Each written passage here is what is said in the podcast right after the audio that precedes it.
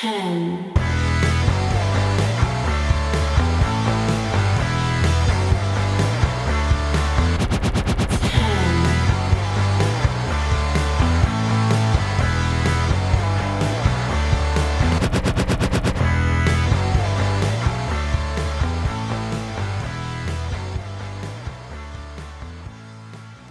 I think we're live. I'm triple checking, making sure double double because my preview winner's massively behind. Uh, hello and welcome to the Wrestling Headlines NXT review. Finally got the name of the site right. My name is Matt Mayer, aka Imp, and we are live on YouTube and also in podcast form. Links in the description or head over to WrestlingHeadlines.net.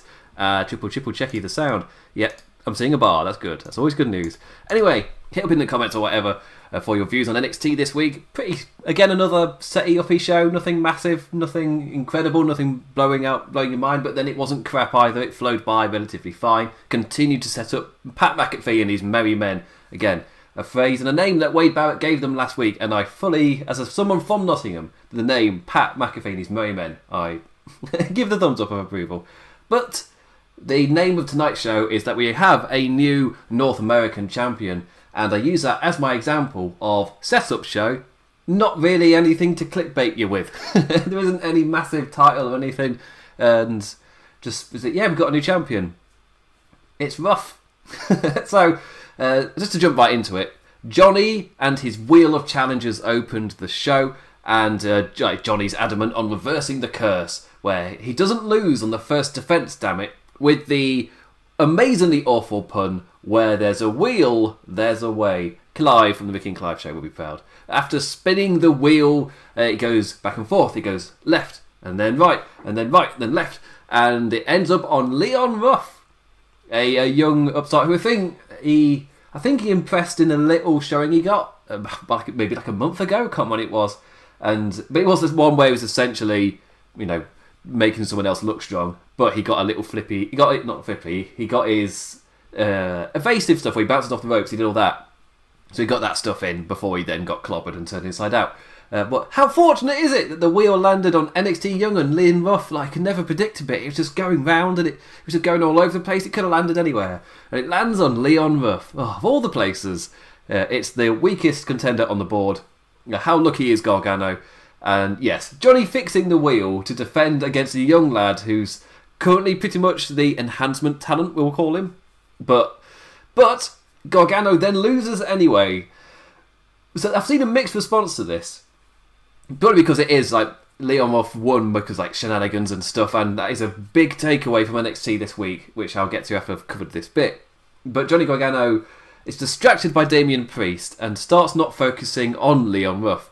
And if you're sticking, I guess, with NXT history and all things, Leon Ruff has been able to get look-ins against opponents, and this time Johnny Gargano wasn't paying attention, and that was enough to get Ruff a win. Like he took Ruff for granted, ended up paying the price. Like fully focused on Damian Priest instead of his opponent, because Priest was watching on from behind the plexiglass. Uh, Johnny massively distracted, first of all, mocking the former champion. Oh, I'm Damian Priest, uh, uh, uh, uh, uh," who then just walks out from the plexiglass to like the open bit and you know, spooks Gargano, just like, uh." and uh, yeah, back in the ring, yeah, Gargano got caught a bit with the uh, evasion, but he t- eventually turned Ruff inside out. But the second massive distraction with Priest on the ramp, Gargano then got flipped back with a nice crucifix pin. And not our first uh, distraction, and someone gets caught a crucifix pin, specifically crucifix pin as well on the night. Uh, yeah, and it, the whole segment kind of ended with a comedy spot, really, where with Priest lifting Ruff's hands up in championship championship celebration for the belt to fall down, like like his trousers were falling down, type of thing. Just because he's there's so there's not much on him. There's not much on that Leon Ruff lad, and that was yeah the kind of little gag of oh this kid has won the championship because of Johnny Gargano choking, as Damian Priest put it afterwards. And again, I've seen a mixed response. Me my immediate thought is it's a little comedy thing and it's really enhancing the storyline of Damian Priest and Johnny Gargano. Because that was the big ball that uh, happened after the match. That was the big setup. That was where the two uh, antagonists were angry at each other. But I do understand the other side, which really are not massive fans of this because you know, importance of lineage of championship. Now there's this young kid. I mean, he could become something later down the line. But right now, he's an enhancement talent and he's won this championship gold. Where really, you can get across the same storyline just without the title on the line. Like, does it have to be on the line?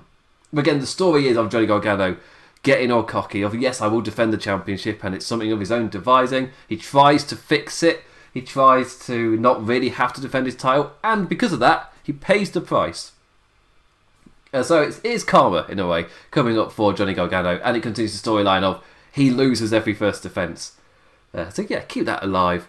Although uh, I wouldn't be surprised if we get a rematch between Gargano and Ruff, maybe even next week, and Gargano just beats him clean, and Ruff has like a one week reign, and then you're back to Gargano. But technically, and he has the title for a little bit longer to next takeover, but technically, he did lose.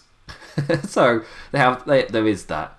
But yeah, so afterwards as well, a priest was backstage and gave the lad his car so he can get out before the irate Johnny stormed in which he did. Van in exclaiming that everyone knows that Johnny hates wheels. like, I would never have come up with something as stupid as that. And of course, in the promo, as it opened the show, it's like everyone knows that Johnny loves wheels, and here we've got an amazing wheel. and, uh, it's one of the, that's one of those running gags that does get a laugh at me out of me every time Johnny Gargano flip flopping. Like everyone knows Johnny hates wheels. yeah, I'm a fan of that. But segment overall, for really ended up being a foreshadowing for the rest of the show, and this is where my like little criticism came in, and I think I saw some slight jabs about it on uh, social media afterwards. Again, I've not watched Dynamite because there's so much wrestling to get through that I get stuff when I get stuff. But with NXT, there was one match that didn't end in a like screwy finish of some sort. One match without without somebody running down. I think that's way actually that's a better way of putting it there was one match that ended without any ringside interference, but then immediately afterwards there was a brawl and people ran down.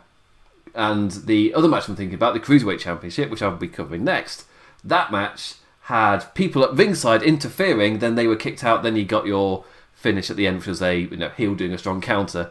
Then you get your post match beatdown. No, did, did even get a post match beatdown? That was just lost it from right. But it really hit me throughout the show. It's like just like it feel it felt like ma- the majority of the matches. Uh, again, I've recapped it, and two matches didn't. But the majority of this show felt like it was a match with a run-in with an interference, and uh, so many matches are, just ended with screwy finishes.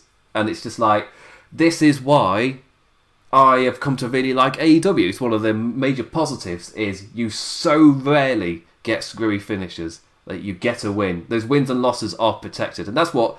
Uh, with the more sports centric thing for me, that's kind of what it is. Where wins and losses matter. It's a lot lower key than what people expect and would be literally presented like a sport, but just wins and losses being protected and mattering.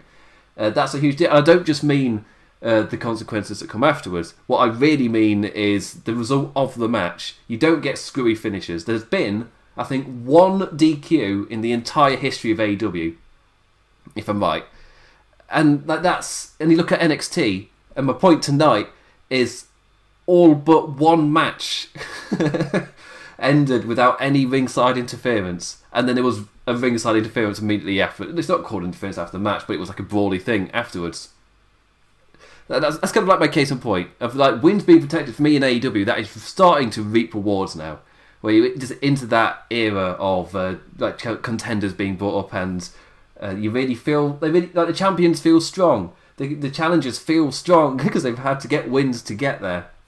It's a it's a whole great kind of circle. And NXT for me, massive massive con that only one match ended without uh, being anybody jumping in at ringside, and only two of two matches in total throughout the show had like zero in zero like somebody else ran in or somebody else who wasn't in the match interfered or wasn't there for the start of the bell because because uh, the uh, Legado del Fantasma, they had the two guys at ringside of Val Mendoza and Zema Ion. Forgotten his name in uh, in WWE. Uh, sorry, NXT name generator. Joaquin Wilde, that's it. So those two at ringside, they were jumping about and then come back for the second half of the match, and they're being kicked out from ringside, and that meant that the rest of the match really was just Escobar and Atlas, and uh, so at least there was that. But again, majority of the show was run-ins and interferences and non-finishers. it was it hit me like it got me after a while, and I've been nothing like with these NXT reviews. Like I really am nothing but positive. and I guess to be fair, uh, when I talk about these cons and things, I'm judging both NXT and AEW on a much higher level and bar of criticism than I am the main roster WWE. Because more often than not, with main roster WWE, I'm criticizing what I would assume were basic things, but clearly they're not. With NXT and AEW, they just nail the basics, so I'm criticizing other stuff. I can be a lot more nitpicky. and for me, uh, this felt a bit more like a basic thing of wins and losses mattering. As in, for me, this is is this the main roster influence where you just don't get any finishes anymore? Because that's what happens on Raw, and it's kind of put me off a bit.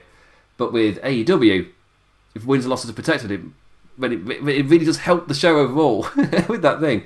Uh, compare the issue with the main roster is you feel like a lot of the time the matches don't really matter. The continuing storylines, the result of the match doesn't actually matter. You're seeing the storyline continue, and that's what matters.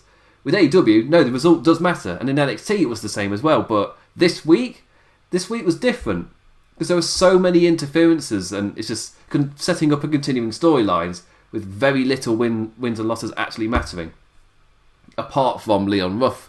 But again, he's not the story. Uh, that Damian Priest is was the main story of that. He was the main antagonist. Leon Ruff was just like his proxy essentially in that match. So again, I got yeah, I've got a lot of criticisms for this show, and this might possibly be my when I say it's my least favorite. What I mean is, I still really enjoyed it. I still watched it, but I had I actually had gripes of it when I finished, and I I very rarely have gripes with NXT. I might have a couple of cons, but overall I enjoyed the show this show, I still overall enjoyed the show, but I did actually come back with a couple of notes of negatives. Like, oh, that's not happened before. so that's why it stands out to me, and it's good that that stands out. It's good that this feeling isn't the norm, where I'm just talking, just like, yeah, there were no finishes. That's, hmm, that's irritating. that's that's a shame.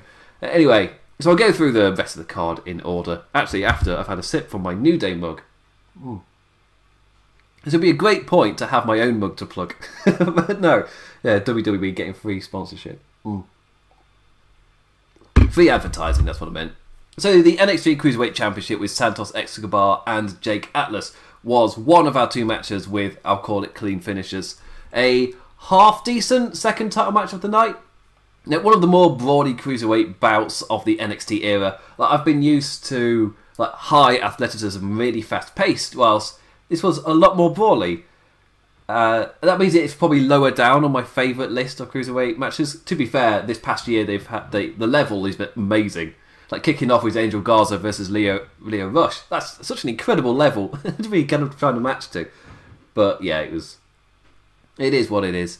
Uh, earlier in the day, Atlas once again tacked a legado with a lead pipe in the parking lot. Even in broad daylight, that parking lot is dangerous. Escobar angrily kicked and grounded Atlas at the start of this match, whilst the babyface was showing his perseverance fighting back. If anything, Atlas feels like nice and different to the other cruiserweight competitors we've seen, just showing no hesitation to take on a brawl or attack or a lad with a weapon, just like no holding back. Uh, following up with an awesome springboard blockbuster, but it was the baddie champion who really escalated the athleticism. Again, nice and a little bit different. Uh, Frankensteiner off the ropes, flying off the top for a close fall, like showing us he's cruiserweight champion for a reason. A bit of a messy couple of minutes uh, shortly after with Escobar rebounding off the ropes for Jake to not be on his feet for anything, so he just slid under the bottom rope and gave him a punch to the back. Then a nasty dive to the outside with Atlas ending up stretching like a rhombus star. just like, uh, the photo is on WWE.com they got it like peak mid-flight. With this kind of uh, star image on Photoshop just stretched like oh. So yeah not super safe.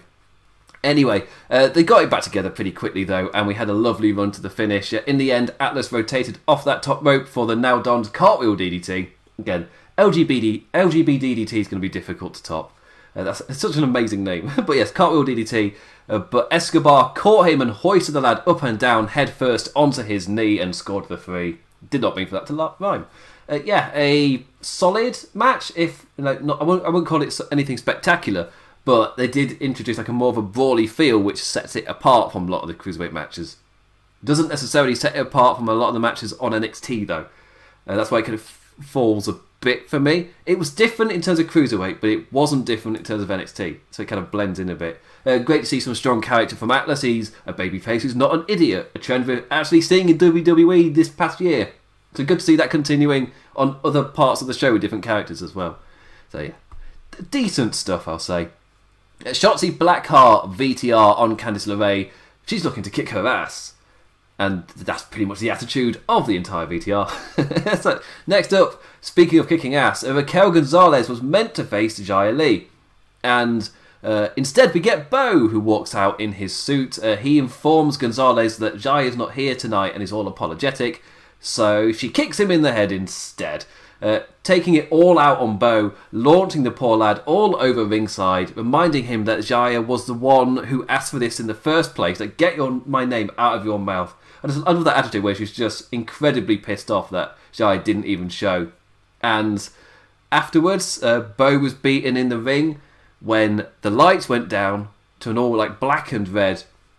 A white dragon flied on the Titantron, and immediately I'm like, hmm, are they about to do a Yakuza thing? Is this a Yakuza thing?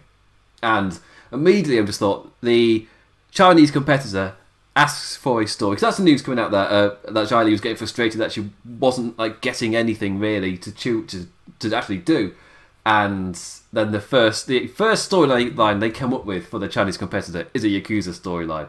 Of course, what else were they gonna do? uh, it's like, of course WWE, of course they do that. Uh, anyway, I'm not. I don't know how much how much um, like input and say the actual wrestlers get. For all I know, like Xia's had a big input on this. I don't know. It's just it just made me laugh that of course the first storyline, proper storyline, do we do we give to one of the Chinese wrestlers is a Yakuza storyline. That's like literally. It's like it's when I think of like what would uh, what would an old man, if he hears China, what would be the only thing he thinks in terms of what storyline could I write for a Chinese actor? yes, it's Yakuza.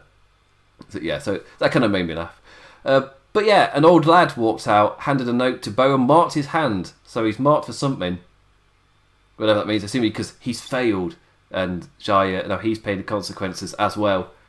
So yeah, so whoever that old lad was, again, it's very, very different. It's a bit strange. The old man coming out, uh, just yeah. Again, I'm, I'm more worried that this is doing Yakuza stuff than it is. Then it, it, maybe it's if it was if it was some group that was just using loads of Chinese influence, yeah, that'd be cool. It's dawning on me. Uh, is there a Chinese Yakuza? I just realised Yakuza's Japanese. that's, that's pretty bad on my part, but it is a it is a like a Chinese mafia Yakuza storyline type thing. Anyway, the White Dragon. That's the thing that's done me in because that's the same dragon I see on the Yakuza video games. So yes, whatever the it's just called a White Dragon. Uh, anyway, August. I'm going to just move on from there because again, it's way too early to know what the hell's going on with this storyline. I hope to God they're not making it up as they go along. This week I got a little bit worried, but hopefully, again, NXT. I just trust NXT a lot more than the main roster because on the main roster we have seen that week to week booking, and it's you, you do a big storyline, and then it very quickly, evidently, is nonsense week to week. It doesn't really link. Uh, this again with NXT, I trust that they're doing something. So even if it still doesn't really make much sense, I feel like I feel like it's still telling quite a slow reveal the storyline. That every week something is revealed, something happens next. Be it just a character uh, having a certain mannerism towards a response for something like Xia has been doing, or like this week with a full-on lights down white dragon across all the titan across all the boards and lights. Old man walks out, marks his hand. It's like okay, this is weird stuff, but it's a, uh, it's it's NXT, so I trust that it's going somewhere. Of course, in this new era, with a different, totally different like writing teams and things, a lot more TV focused. Jesus Christ, got something in my eye. yeah, it's a. I, I hope to God that the kind of week to week booking of the main roster doesn't influence NXT. Because uh, again, NXT and AEW really benefit from you know having some form of plan of where they're going, and you really feel it when you watch it. So anyway, August Grey was starting an interview, but he got walloped by Thatcher instead and launched into a picture that we had seen Lumis drawing earlier. Uh, Dexter then walks in, stares all unhappy, and I guess that's our setup for a match. so, yeah. Yeah. So, if you watch this and then you criticised AEW for doing the video game thing, for like an arcade machine got broken. That's set up for their match. It's like ah, uh, glass houses. just throwing stones from glass. Yeah, throwing stones in glass houses. I think that's the same. That yeah. They both do corny stuff. Again, I watch NXT, I watch AEW, I enjoy them both. I just happen to review NXT every week. So I watch AEW quite often post haste and I have a lot of stuff spoilt for me. So, uh, yeah. Anyway, Toni Storm versus Candice LeRae. Thumbs up, massive, massive thumbs up for this. Uh, Vic Reeves on commentary calling this a takeover worthy matchup, and that it is. Uh, the two had a solid match, a back and forth with both lasses down after wearing each other out in the second half. Uh, before the ad break, I, I, guess it was. I couldn't tell if it was a story thing or not. Uh, before the ad break, Storm hip attacked the steel steps with uh, Candice LeRae moving out of the way. I forgot her name for a second, but Seth Rollins' style, she Toni Storm doesn't really mix up her offense after running into those steel steps. Instead, willingly choosing to hit a leg drop off the top rope. just, but you just ran butt first into the steel steps, and you're like, "Ow my butt!" And then you get in the ring, and she went for another hip attack, going "Ow my butt," and it missed, and then went for the leg drop as well. I was like, "You just don't don't do the moves. You've hurt your bum. Don't fall on your bum." Storm. Oh, no, sorry, I'm jumping ahead of myself. Uh, but in the end, it was the cheeky pixie rolling up Storm with the legs on the ropes that scored a sudden win. I, I really, this was a fantastic TV match. It did everything that I would want it to do. This isn't your incredible match where they go 20 minutes and give it everything. This is, we'll give you a taste of how great they are in the ring, but then there's a sudden finish or something, and then it goes quickly to a story thing, so you don't actually get the match. It was great, yeah. And for me, it's building up for Io Shirai versus Toni Storm after Io Shirai Rhea Ripley. Yeah, go for it. Yeah, I'm up for that. Uh, I mean, unless they want to do Ripley versus Storm, but this time for the NXT Women's Championship, uh, maybe that can nice, nice little callback moment. Personally, I'd quite like. I, like, feel like Rhea Ripley is so ready for the main roster that she could enter like a wheel spinning thing, or if she could elevate the others before she goes. I mean, the issue is you need to know she's going up, and that's the issue with the main roster where it's just so on the fly that you can't you can't write NXT like that. Uh, I mean, that's something I've only just thought of. It's not in my notes or anything, but just that thought of will NXT just a random question. Will NXT suffer from the main roster just having no set plans and things? Because if you're NXT, then how do you plan your own storylines and wrestlers if you've got no idea who's getting called up and then suddenly on a whim you've lost three or four superstars? How do you? Is that going to have an effect long term? Like Rhea Ripley, is she going somewhere? Like for me, she's in a fantastic position to elevate everyone else as she leaves. But you can't guarantee she's leaving. like, who can guarantee what's going to happen? Uh, I mean, she could just do that. There's more than enough time to elevate Toni Storm, elevate Raquel Gonzalez, which she's been doing. She was doing it for Mercedes Martinez before she got called up, and then has been missing ever since. And not on TV, on any show. That sucks. Mercedes Martinez is great. What's she doing now? Bring her back, please. Uh, but yeah, is have a elevate folk. Yeah, Io Shirai as well. The Dakota Kai, all of those, all those people. I guess even Xia Li, if you want to, like as a last kind of elevation for you. Oh, again, depends how much time you've got. But yes. Uh, anyway, Toni Storm being elevated by Candice LeRae here was great. Uh, Candice with the cheeky win with her legs up on the ropes. But immediately after the match, you got some great kind of again, babyface is not an idiot. Storm's pissed off and went straight for Candice after the bell when the Scream Master Lady came on down for the beatdown. And uh, not even Shotzi sprinting down herself to go for LeRae could save the day. I've got so many vibes in this script. Uh, beaten down again, and with Shotzi's body down on the ground, Indi Hartwell finally took off the mask to reveal she is indeed working with the Gargano family. I had a little bit of a thought of, well, the, my only question is: Is Indi Hartwell the Scream mask? Is it Ghostface? What it's called?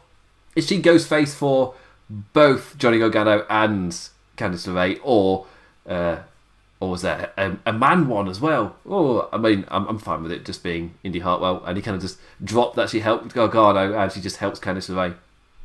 That's fine. It's fine.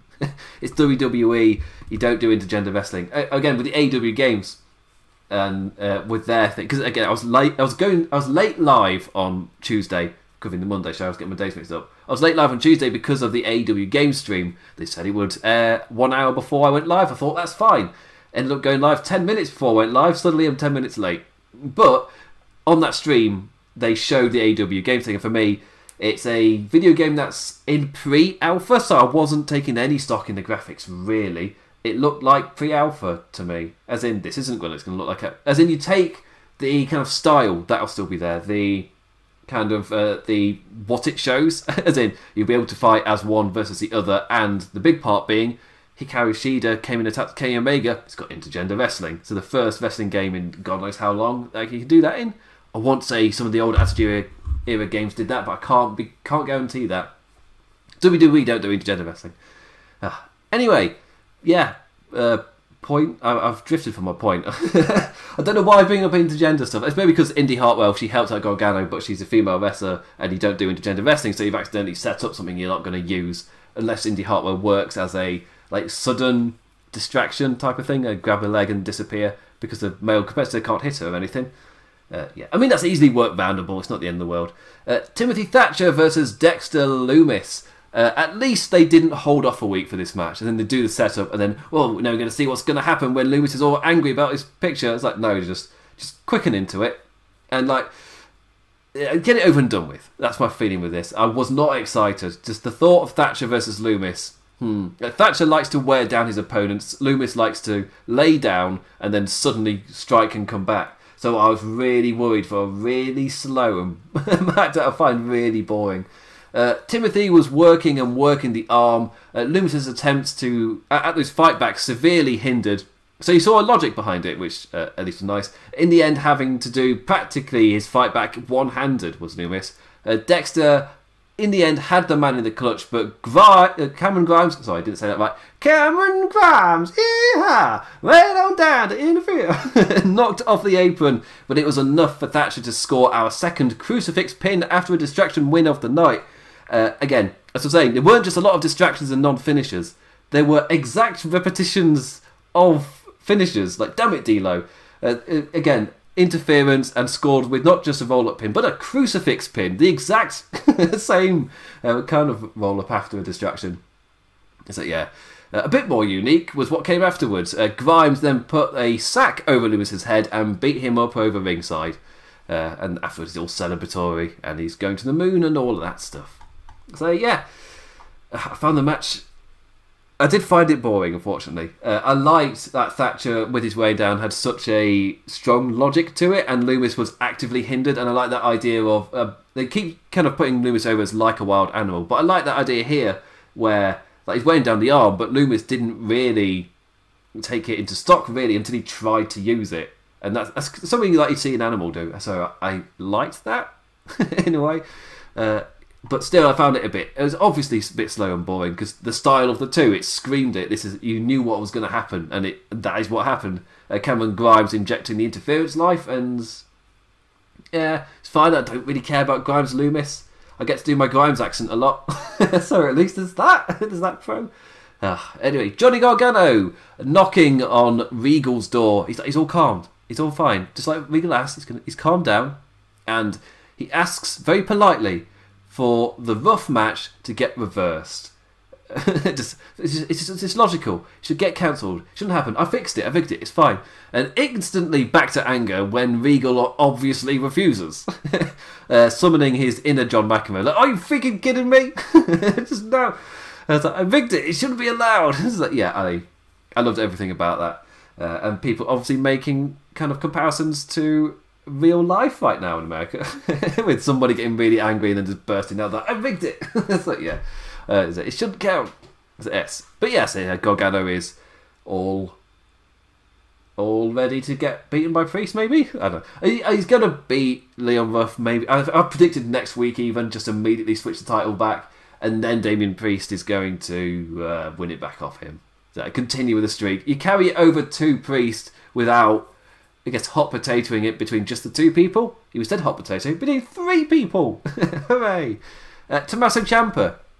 Another fantastic two camera promo. Uh, 16 years in this industry, and he again runs over the current NXT locker room, calling them all like bark and no bite, essentially. Uh, like maybe he's a bit old school. He doesn't need to tell you that he's tough. You just know it.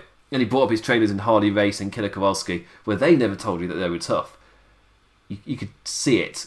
You could see it in them. There's everything about them screamed it. Um, and he says he's going to be the one to change that current dynamic in the locker room where people say they're tough, but then they go to the back and they complain, and that's how they get elevated. And they're not, and they're not actually tough. I'm actually tough. so yeah, yeah, yeah. Decent promo. Uh, see what it's building to, and because uh, his promo worked well with his match against Dream, so we'll see how it works onto the next thing. Really fancy big VTR promo on Ripley versus Shirai to get you excited for the match you're probably excited for by just the name of it. Uh, nice inclusion of the consequences of how Ripley's WrestleMania journey ended up with the all the promise and excitement in the world, but it took place with no crowd and no atmosphere, and ultimately she lost to Flair. Compared to the ever growing momentum of the NXT champion Io Shirai, uh, the champ directly addressing how it's taken Rhea months to recover from that loss. Like hell of a big match next week. He is hoping that it doesn't get uh, interfered either. That'll be nice. You know, after this week, a little bit worried. There were like so many matches with interferences and people running out. It'll be nice if this week, like we didn't get again in throughout the entire show. There was some ringside stuff in every single match, which is mental. but at least with LeRae, Toni Storm, it was like after the bell had rung, so I'm being a bit mean saying it was, you know, during uh, the only yeah, it wasn't any matches because technically that one had the shenanigans after the match. It was a, like a out of nowhere finish to set up for later stuff, but then he got shenanigans. Point being, on the show to have like zero, just duh duh. Uh, for me, that was a bit much and gets me a bit worried when they're hyping stuff where you hype a match and then you deliver a screwy finish. Uh, I start to believe in the hype less and less because I'm expecting a screwy finish or something to take me out of what's happened. Uh, so hopefully this is just a one-off. Hopefully it's not a main loss. I think coming down. I'm going back onto the same tangent. Uh, so uh, that's, that's that's yes, hell of a big match. And for the first time since Takeover 31, the NXT champion Finn Balor will be addressing us next week. That's a good to see the lad back. Don't know what capacity. Is he going to vacate the championship? Who knows? Such bad luck with that title. And I guess if he does have to vacate it, they've uh, he's technically held it for a longer period of time, so it doesn't feel as back and forth as hot potatoes, as I was saying with the North American Championship. But again, like we know that they've had such bad luck with it, like you're not really gonna like run too harsh on them. I don't know what they're gonna do to set it up if he does have to vacate. But if he okay, best case scenario is he doesn't, and they can just go on with it now. Uh, on to the main event for this very, very quick review. The show wasn't really massive amounts to it. The NXT Tag Team Championships, Danny Burch and Oney Lorcan with Pat McAfee and Pete Dunne. It's Pat and his Merry Men versus Breezango for Breeze, Tyler Breeze, and Fandango. I keep forgetting his name because it's always compacted into stuff. Uh, Pat and his Merry Men with a message beforehand. Once again, Pat calls them the best four man group in all of professional wrestling uh, and just running at the IWC like uh, internet wrestling community, and it just he's he just knows how to get to pe- like the people on the internet. Essentially, I mean that's pretty much everybody now, uh, but he just knows the right lines and things which will get people to react in a certain way, and he's nailing it. And like I was saying on Raw with Randy Orton uh, saying that. Uh, you saying to John Morrison that you went and wrestled in was it the B League or something like that? I can't remember what he said. And that, and that angered a lot of people online. But uh, again, it was a, a, line exactly designed to do that, and it got exactly the result. Like, well done, congratulations. Uh, Pat again is also fantastic at that, and uh, Pat was on commentary for our main event. Of course, he gets on with Wade Barrett. Yeah, Pat McAfee, friend of the English. That's what I always say about Pat. Friend of the English is our Pat. we like our Pat over here. Uh, all serious for their title rematch the main obstacle, the numbers game. A driven and flying with momentum, Pat up as distraction on the apron with Fandango attempting to sunflip flip Lorcan, and we get our run-in interference of the match of Drake Maverick, who clobbered the bold lad to swing things right back. Pete Dunne clobbered the wee lad though, and chaos ensued for the final minutes. But it was something that aided our group of baddies more than anything. A high DDT to Fandango, and the champs retained. Uh, but the beatdown after the match was the real sent message. Our lovely faces, one by one, gave it a good go, but every time caught and flipped over onto the announce desk, onto the ringside mat. Like, it's pain for all of them. Uh, the final blow being Pat McAfee's, I guess, a direct callback to his strike on Adam Cole. Uh, Pete Dunne draped Tyler Breeze over the announce desk for Pat to piss about. this, this is like, oh, whoa, whoa, whoa. what he was doing. It made me laugh. I loved it. And he charged in with the punt to uh, completely take Breeze out. Uh, Pat and his main men once again dancing on top of the brand. Uh, again, United's United, in undisputed era, just in their absence, you're really feeling it because of what Pat's doing. Like you're very aware that undisputed era aren't there. So whenever they do come back, it feels like a massive thing. Like they're building to a massive pop when undisputed era arrive. And again, in terms of massive thumbs up as well, it's turning undisputed era face without them even being there. It's like yeah, yeah, that's cool. But for me, that means that when they do come back, you don't necessarily like have to do a massive face turn moment. You just have them go after Pat and his men. They don't have to come out of massively different characters. They can be exactly the same because they were cool heels anyway. So you just keep them the same.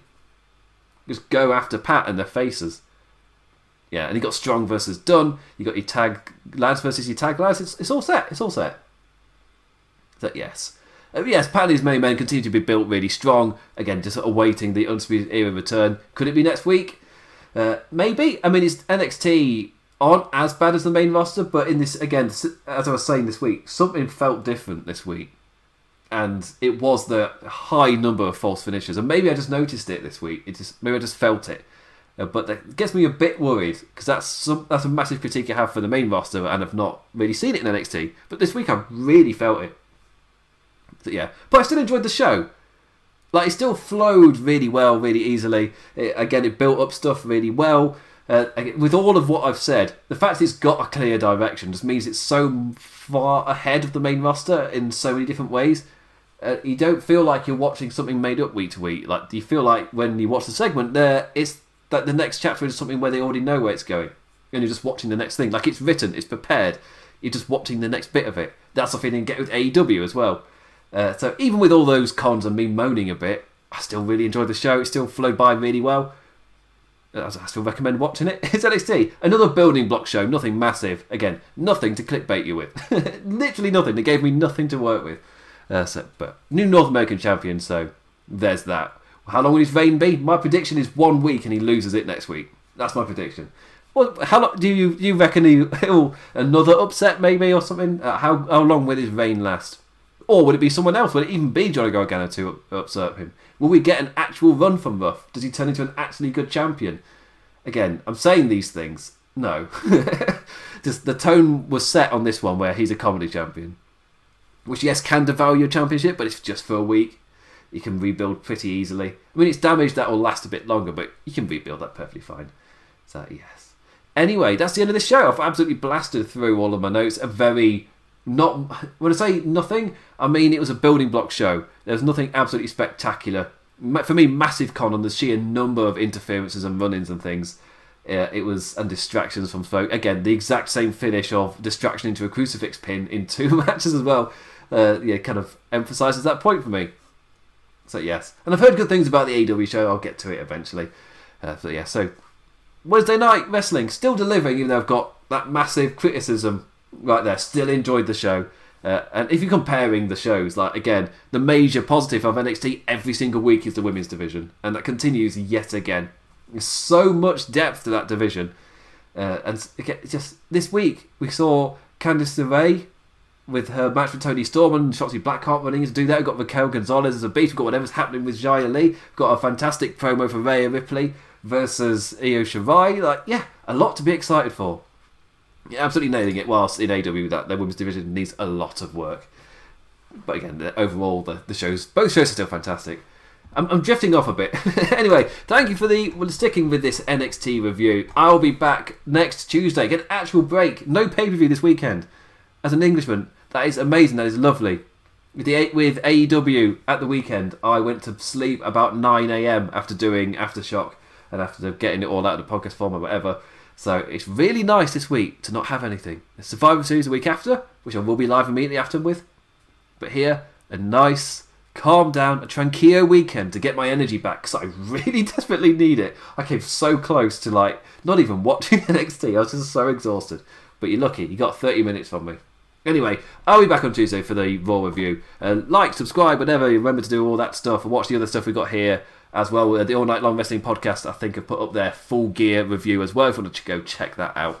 Uh, and I, my own, uh, immediately after the show as well, myself and Jan Man from the Kingdom of Honor podcast, we did our aftershock for AEW Full Gear, which was immediately after the show. So if you want to go check that out as well. So listen to a very, very tired Englishman and a gradually getting very, very tired American review the show as soon as it happened. That's there. And of course, All Night Wrestling podcast where they've had some sleep first and then he's gone done it. Anyway, I'll be back next Tuesday for the Raw review. With that, say thank you for watching listening, whatever, five star viewing, whatever you do. Follow me on Twitter at the Damn Implicat, reading my columns at Wrestling Headlines whenever I actually post them. Twitch as well. I'm live tomorrow. I think I'm streaming Shadow of War as well with that one, so you can watch me stream that. It's going relatively well. That's uh, the on Twitch. That is the implications with two s's on the end. So yeah, I might need to put the actual link, you know, on the screen, so so I don't need to properly spell it every time. Anyway, with that, I bid you adieu. Adios. Ten.